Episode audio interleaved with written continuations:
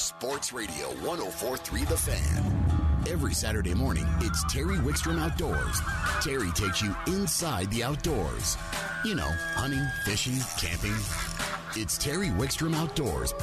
Now, here's Terry. All right, we're back and going right to the phones and joining us as he does every week at this time, or at least one of his compadres from Tightline Outdoors does, Nate Zelinsky. Good morning, Nate. Good morning, Terry. How are you today? You know, I'm doing good, and uh, you, I, you, I know you're driving, so you probably missed early in the show when we talked about how Mother Nature a week or two ago made us think we might be fishing the ice on the front range here, and then then the the weather got nice, and uh, there's some great open water fishing going on right now that people don't want to miss, and there's a few ice opportunities opening up uh, later on in uh, I mean the higher elevations. But boy, it's sketchy. You got to really be careful. But tell me, what what do you see going on out there? You know, Terry. Yeah, conditions are are obviously changing. I mean, you know, again, where I don't want to say I'm I want to promote the ice. We want safety and things change so much, but I mean, you look at October 31st. So you know, the Friday essentially uh, before Thursday before that we did the last radio show, Antero was a 100% cap. So literally in October, on an October date, Antero Reservoir was 100% capped, and guys were literally walking all over the lake, which is unheard of in history. Um, you know, since then the ice has diminished rapidly with obviously the warmer temps and high winds. Um, so literally, I would say on a daily basis. But you know, a week ago, there was a lot of people fishing a lot of the waters in the high country as far as ice is concerned. Um, now a lot of things have changed, and I mean some of these waters have 100% de-ice and are back to open water fishing. Some of them are still fishable, some are not. So we're really in a, a wide open opportunity. Um, if I were going to the hills um, I would be prepared for anything. Bring your ice gear, bring your open water gear, um, you know, and whatever has the, the best opportunities, I would I would take advantage of them. Um, as far as the the true opportunity, personally speaking, um, you know, I look at the seasons. I try to plan everything. Obviously, as a as an ice angler, I jump at the opportunity to get on ice. But with that being said, I also want to take advantage of the best opportunity. Everybody knows between fishing and hunting, I try to lay out a calendar and I avoid sleep and I try to take advantage of all the opportunities that Colorado has to present uh, as far as as getting out there. So for me personally, I am doing a ton of walleye fishing right now on the boat. Our water temperatures are cold. The walleye are biting. We have opportunity at big fish. Uh, we have a ton of big bass going right now. So even though we have some ice opportunities, I know that come December, once most of these lakes close for boating, I can jump onto that ice and take advantage of those situations in. So I personally am putting all my focus on the boat for walleyes, for big smallmouth. Um, and then once that ice forms a little harder, once I don't have the option of the boat, uh, I'm going to get on the ice and hit that really hard. Well, you know, I couldn't agree with you more. No one's more avid about ice fishing than I am. And I love being on the ice, but – the, the true opportunity right now is this fall bite with the bait fish being stressed and what's going on in our lakes and uh, that colder water bite that spoons and jigging Raps and blade baits seem to work well for. And of course, there's morning and evening bites. There's just a lot. And to tell you the truth, Nate, I never got my ice fishing stuff ready yet. So I'm better off. I'm ready for the open water right now. Absolutely, Terry. And I want to say, too, I mean, look at obviously catching fish is a, is a major goal of everybody. Um, and I can tell you there's a lot of anglers that have a style. A lot of anglers, you know, they only want to catch fish a certain way. Personally speaking, as a guide, uh, as somebody who has to catch fish, we do whatever it takes. If it's fishing live bait, we fish live bait. If it's trolling, we troll. Um, you know, we look at the catch rate opportunity more so than the style. But as we get into fall, we start getting into that reactionary style of fishing. So right now, there's a good crankbait bite trolling, which is fun, uh, but there's also some jerkbait bites. There's also a lot of that reaction jigging, uh, jigging Raps, blade baits, things like that. And those opportunities are fun as an angling style. So when I go out to Chatfield Cherry Creek and I'm fishing blade baits and I'm fishing jigging Raps. um, that style of fishing is fun. The fish hit it hard. They hit it aggressive. It's reactionary. Um, and it's a lot of, of entertainment. So there's a lot of times where you look at, particularly this year, where I look at Pueblo, I look at Chatfield. Those two fisheries right now are probably going the strongest. Um, I have a jigging Rap bite at both these fisheries to where these fish are are hammering the bait, and we're catching a lot of fish. And I mean, to be honest with you, in a calendar year, I wait 11 months for this bite. It's a short bite. It's basically a November bite. Um, you know, so I wait 11 months for this opportunity. So I want to take advantage. I want to get out there and have fun with with that style of, of a bite. So you know, for me again, even though the the ice bite's on, um, having those big walleyes mixed with some of those big bass, pounding those jigging Raps right now, it, it, it's very entertaining. Now I use a lot of spoons yet and a lot of blade baits, and I came, you know, I really cut my teeth doing this kind of fishing before the jigging Raps were thought of as more than just an ice fishing bait. And I have a large selection of them, but you know they're they're becoming so effective in the open water. Can you give somebody who maybe's never bought a jigging Rap before a few tips on what to look for?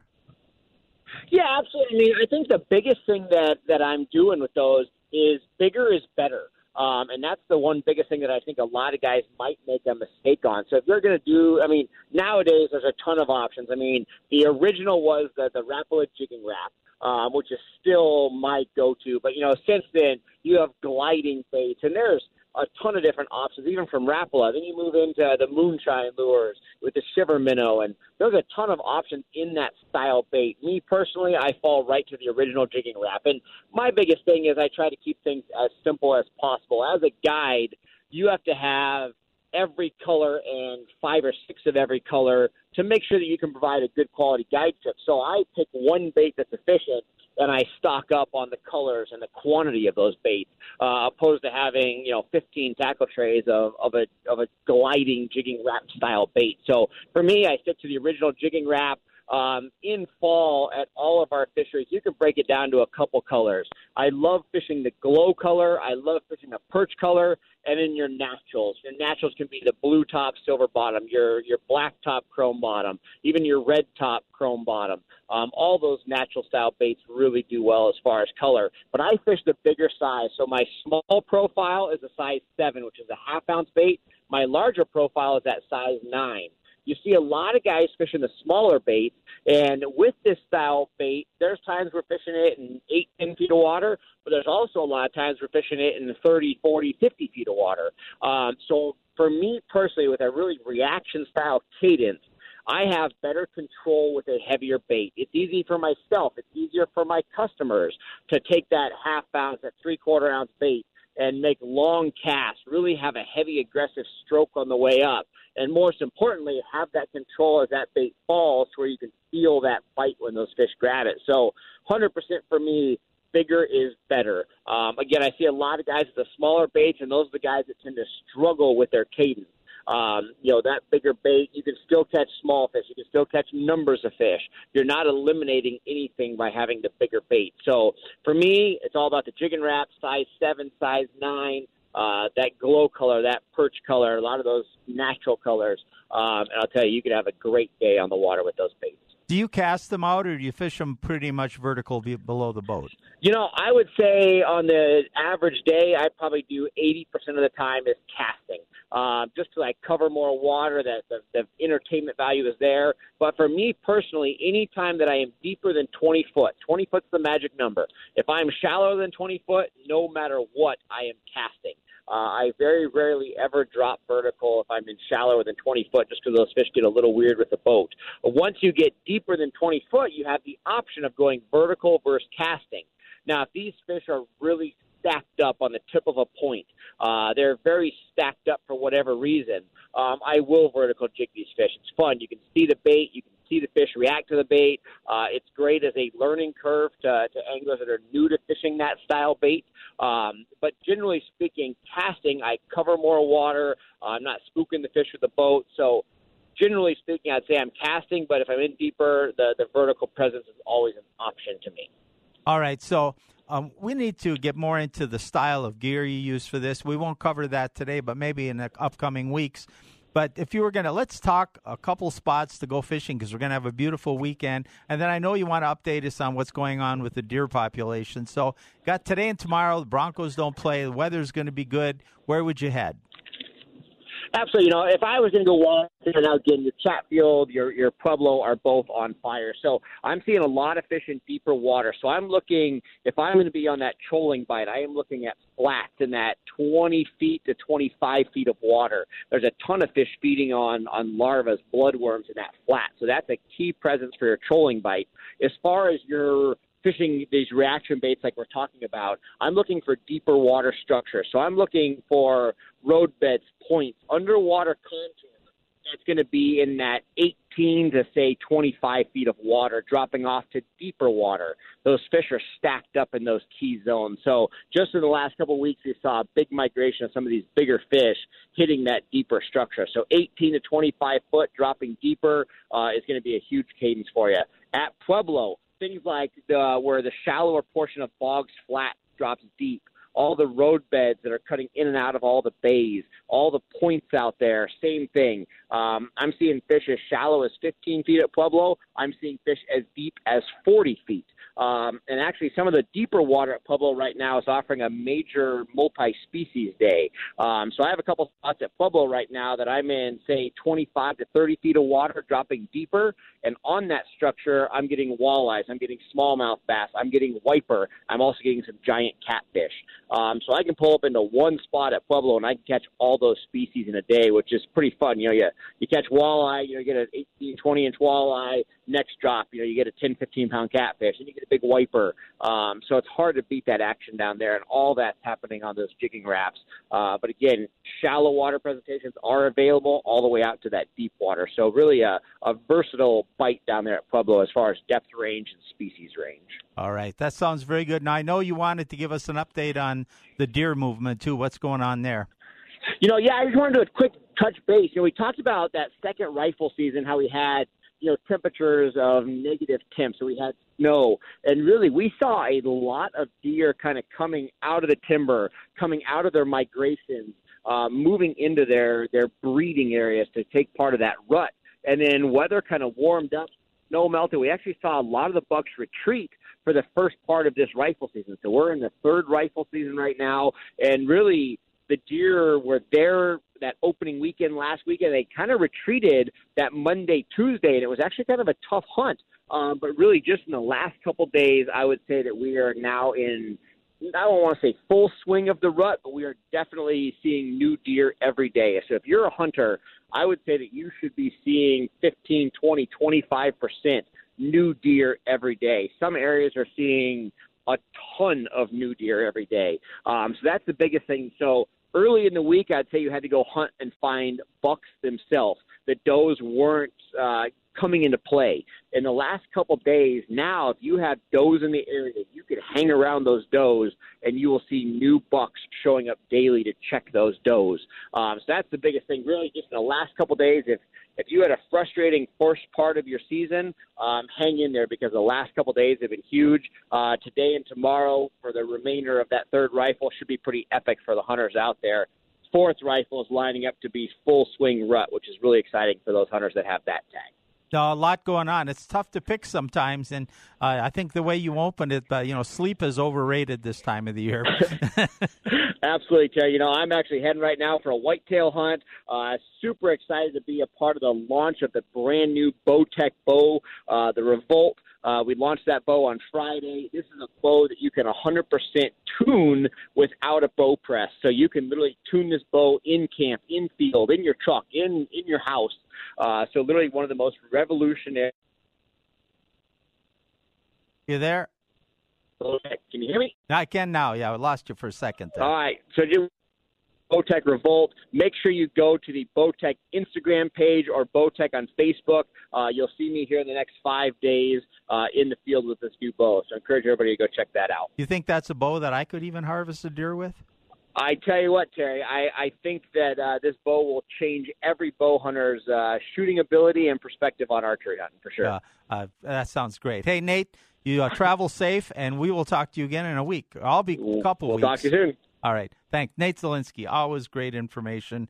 Tightline Outdoors, if you want more information from him, uh, you know, tightlineoutdoors.com and Tightline Outdoors on Facebook. Speaking of Facebook, if you had been following me on Facebook, you would know that after this break, our next guest we're going to start our legendary ice fishing series with people like Dave Genz, Steve Pennaz, Greg Clusiau, and today Brian Bro Brosdahl is going to join us after this break. Everybody who's into ice fishing knows who he is, one of the most famous ice fishermen in the world. I've been privileged to spend time on the ice with him.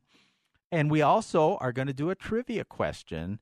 Um, when I come back from this break, you're going to have a chance to win a $50 gift card and all, so much more on Terry Wickstrom Outdoors on 1043 The Fan.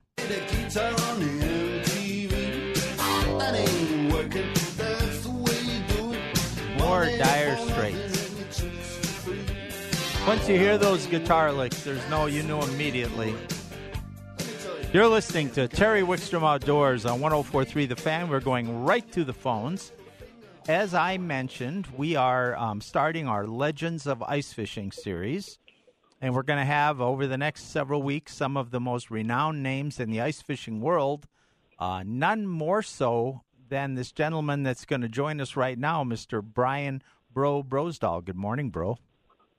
Hey, good morning, Terry. How are you doing? I'm doing well, but I think you got better ice fishing weather up there. We we got really cold and people were ready to go and got out on a few of our lakes and it warmed up. But there is a pent up demand, and some of our lakes are still fishable, but you got to be really careful. But we're a week or two away from really taking off. Before I even get to you, though, I got I got one thing I have to do. We're going to do a trivia.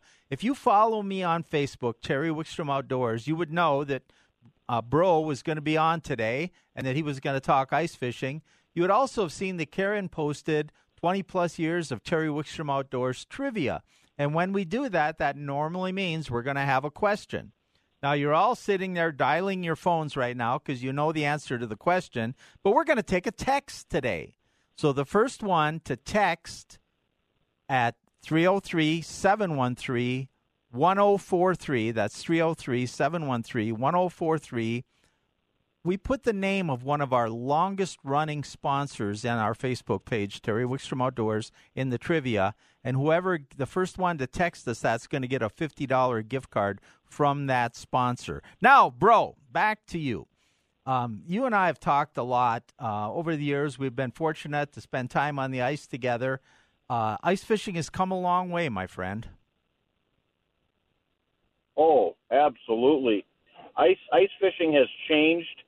Uh, it's it's not about being cold and just doing it because winter is long. Winter is long. Ice fishing's comfortable.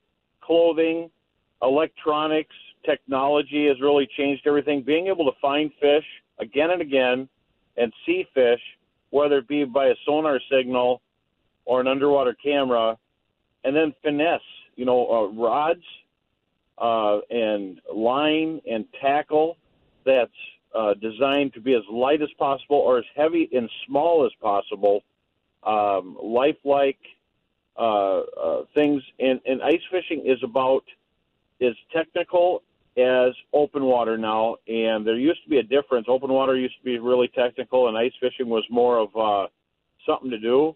Well, now ice fishing is a major sport, and everybody loves to do it. And we're going to take a few of these in layers. In fact, I'm going to talk to you for about five, six minutes, put you on hold, and come back and do another maybe eight minutes with you. But what I wanted to let you brought up the clothing and the electronics. Let's talk about that first.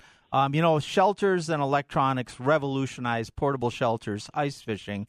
But then the clothing got so good. What have you seen happen with the clothing? It's unbelievable now. Oh, it's it's amazing. I mean, every every feature of clothing, bibs and coats, um, boots and gloves, and there, there's so many options out there. Uh, it, it's it's amazing, but it's they're light.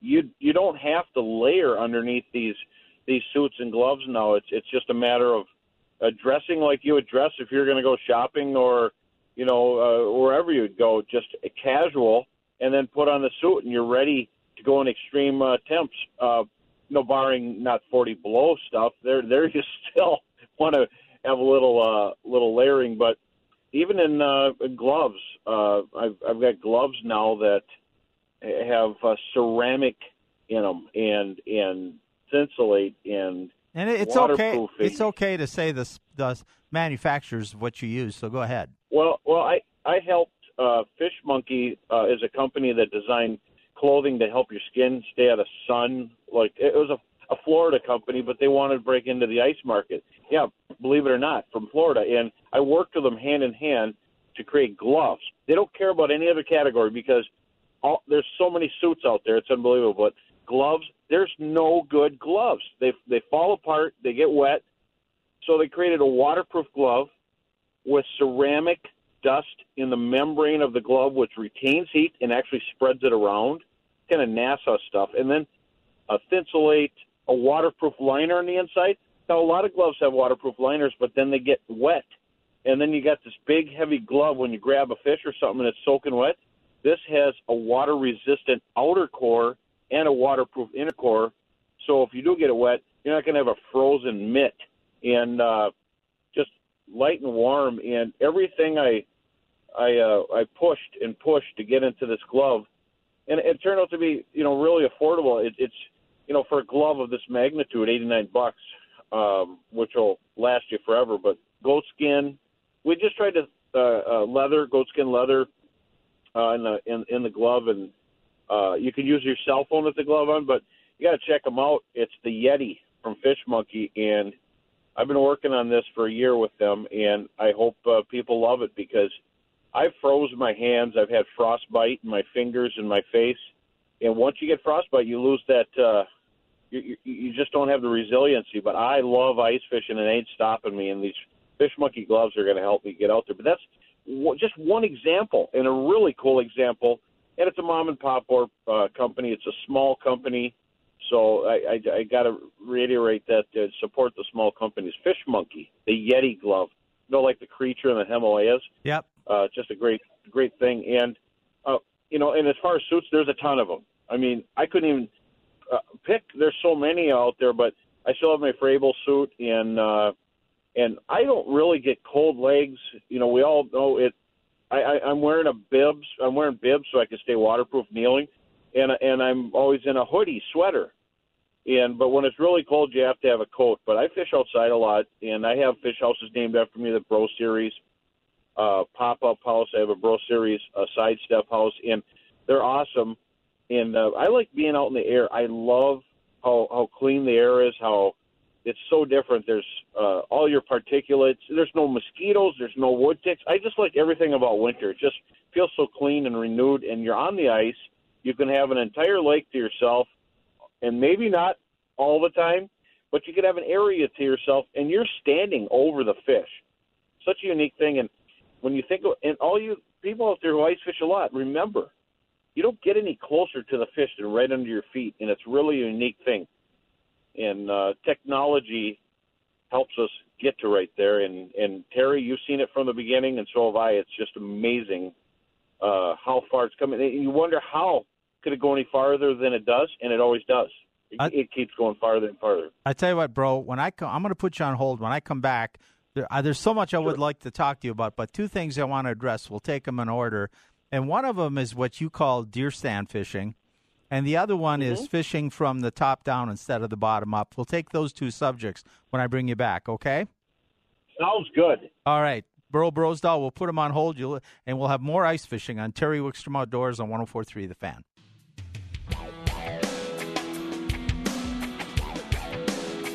You're listening to Terry Wickstrom Outdoors on 1043 The Fan. By the way, our winner of our trivia was Gary Fink, and the answer was one of our longest running partner, which was featured on our trivia um, information on my Facebook page, Terry Wickstrom Outdoors, was A&A Toppers is one of our longest running, continuous running sponsors. They've been a great partner to this show. They support the outdoors. And for knowing the answer to that question, Gary got a $50 gift certificate to A&A, and they have so much you can buy with that. I mean, you can put it towards a topper or a, a grill guard or a rug bed, but you can put it towards WeatherTech mats, or they've got coffee uh, coffee cups that go in the car and holders and phone accessories. They've got every accessory imaginable. So check them out at AA Toppers. Thanks for them donating and for being a partner for so long. Now let's go right back to the phones. And if you'd been following us on Facebook, you'd also know that we're doing our Legends of Ice Fishing series. And today we're talking to Brian Bro Brosdahl. Uh, Bro, when we went to break, um, I know we're only going to have time to cover a few things. You and I could talk ice fishing forever. We were part of what was kind of known as the revolution, you and I, where we got people to get off just sitting on a bucket or in a big house you couldn't move, and to start attacking the lake and moving around. And if you're not getting fish, don't stay there. Don't waste time. Move till you find the fish. Well, maybe we went overboard a little bit because there's times when moving isn't always right, and you kind of call that deer stand fishing, don't you? Yeah, absolutely. And you know, when you're setting up a deer stand and you're really an avid hunter, you walk the whole woods to make sure that you're not going to start out in the morning and have someone right next to you or uh, a spot that's really kind of lame. You want to make sure there's good travel, there's uh, uh, animals in the area. Well, with fishing, if if the spot looks good, if if it has if there's bass in there, if there's rocks, there's features, there's weeds, everything that it that it needs to have. Uh, these are spots uh, that I picked to have a set area and a deer stand sitting area because fish swim. They're not just going to sit there. It depends on barometric pressure, obviously, or weather movements. But when fish move naturally through, you catch them. And and I've got spots that I, I could set up. They're just so good, and they have all the features you need that you, you got to wait them out. You got to you got to sit and wait them out, and especially on walleyes and uh, big jumbo perch, um, and then of course panfish. Crappies had have a tendency just to show up in basin areas, and as we talked the other day, trout they never stop swimming. But really cool featured areas will hold fish, and these are great places to set up not so much an encampment, but more of a stable area. And when I'm guiding in the wintertime, and I don't, I don't, I don't have that many trips in the wintertime, uh, maybe a couple dozen trips. Sometimes it's it's setting up a house. We fish around in our portables or on the ice, and we might hit multiple lakes, but we always end up at the walleye house.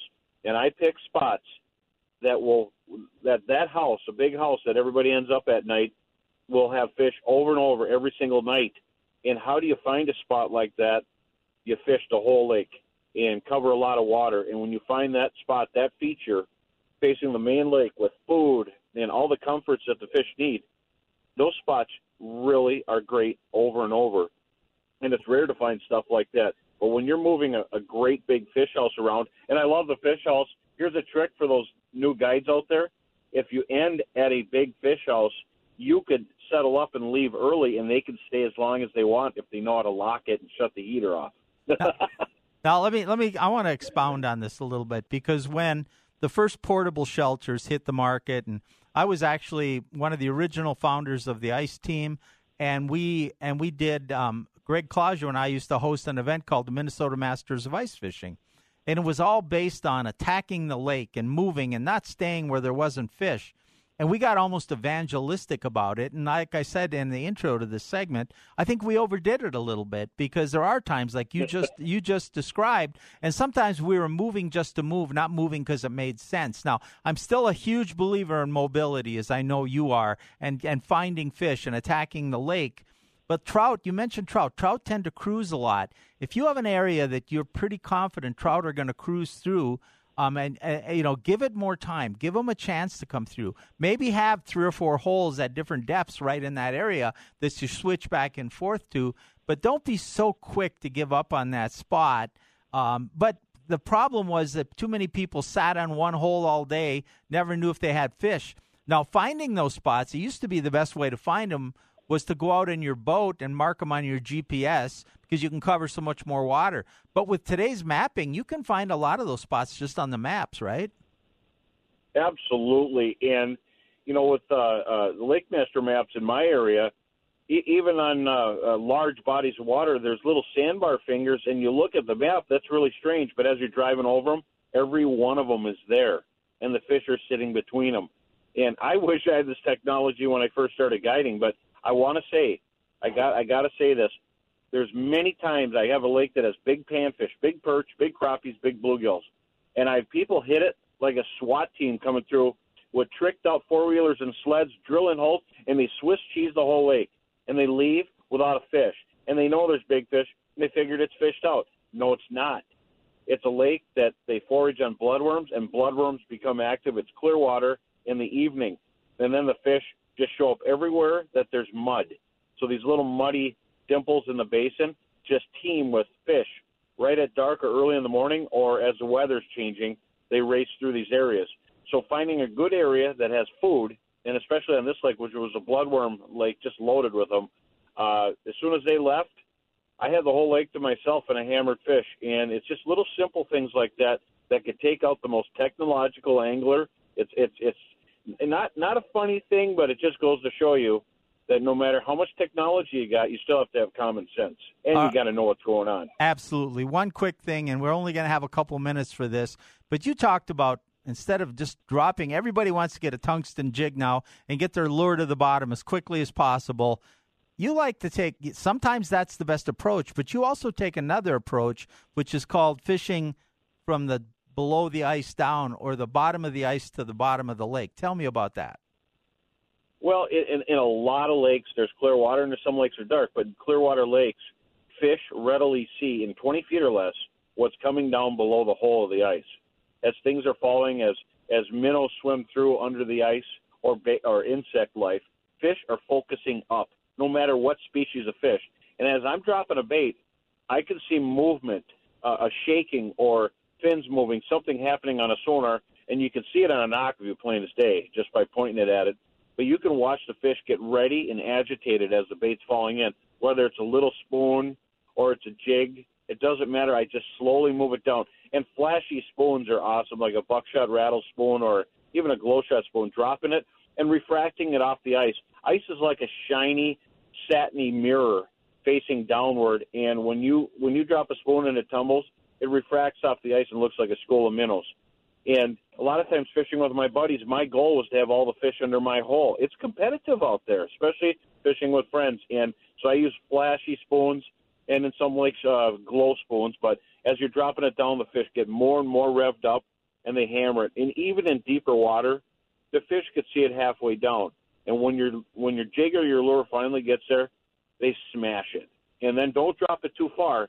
You want when you're fishing crappies, we always know to pick off the fish and try to lead them up above the school, catch catch the fish and bring them away so you don't disrupt the school. And we call it blowing up your school of fish because literally at an Aqua-Vu, if you if you play it in fast motion, it looks like the school blew up. They go every direction. If you set the hook on a fish right in the middle of a school, so you lead them away and then catch them, and it works on a lot of different fish. And in clear water, it's it's exceptionally good. But even in, in in slightly muddled water, it works really great, and the fish really know it's there.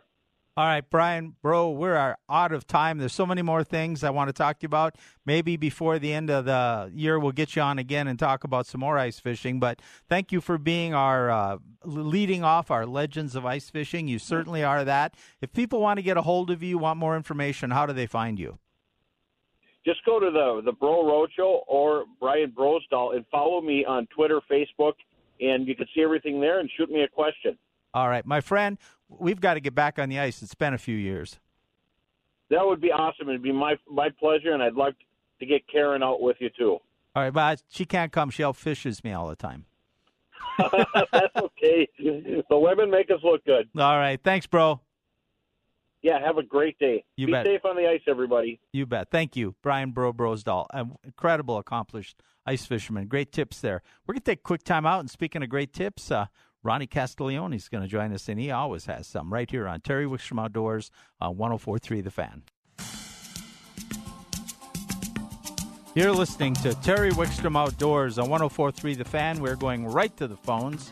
One of our favorite contributors is joining us, and Mr. Ronnie Castiglione. We've been talking a lot of ice fishing because everybody got excited about it, but the weather got nice, and right now I think the thing to be is open water. Absolutely, Mr. Terry Wickstrom.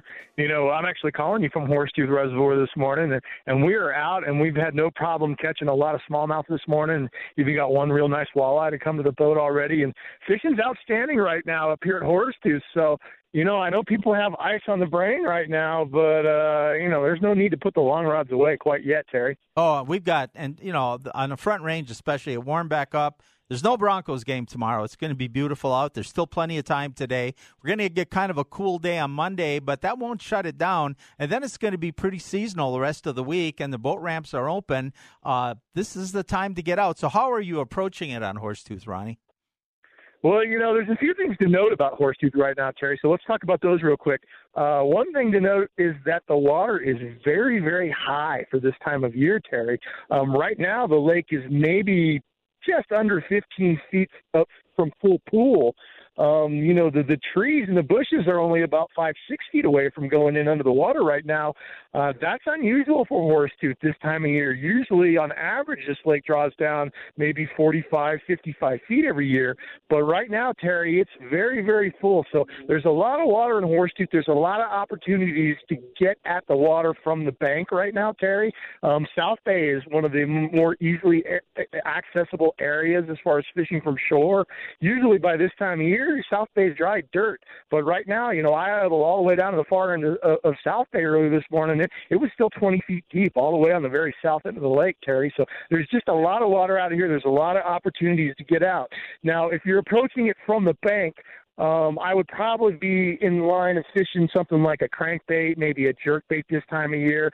Um, you're going to be able to cover a lot of water. You're going to be able to fish it anywhere from deep to shallow, and you won't get snagged a whole heck of a lot, especially with those suspending jerkbaits.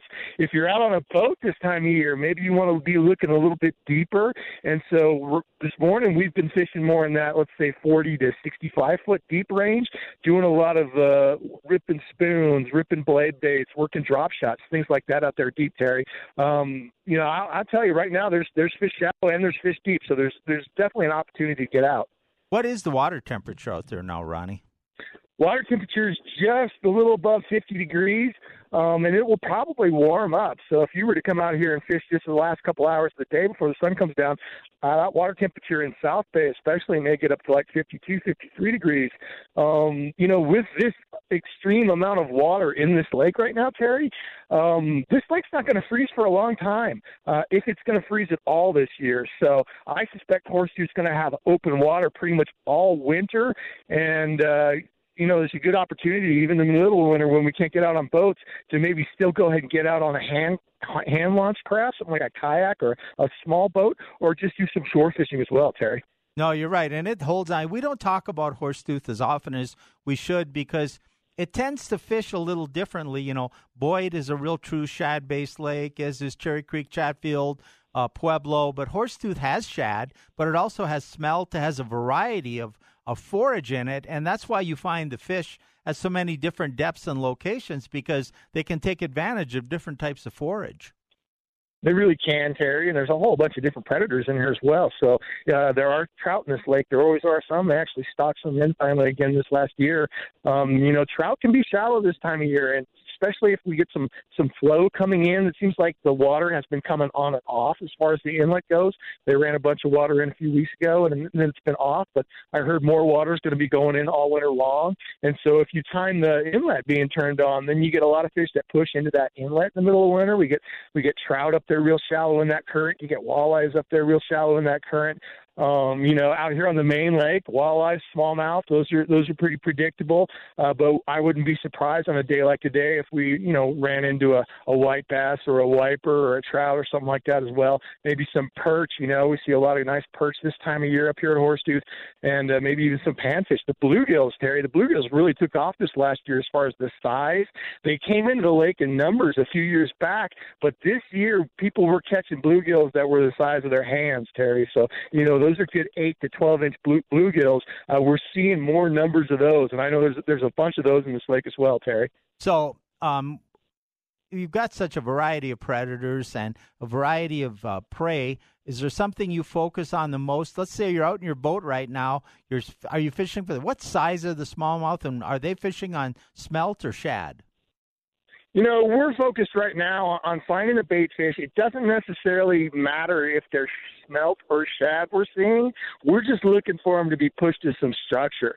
So it's really about finding the clouds of smelt that are deeper at that 40 to 60 foot range and figuring out where they're actually hitting the rocks, where they're actually bumped up to the bank. Those are the areas we're kind of focused on. And then we're also seeing shad shallow as well this time of year that are getting pushed up near the bank, or we see them on the grass, and they're down there 30, 35, 40 feet deep as well. A lot of the times, we're looking for those to be balled up, you know, next to the next to the rocks, next to some of the backs of the points, the bluffy areas, things like that. Maybe on top of some of the humps that are out on the main lake.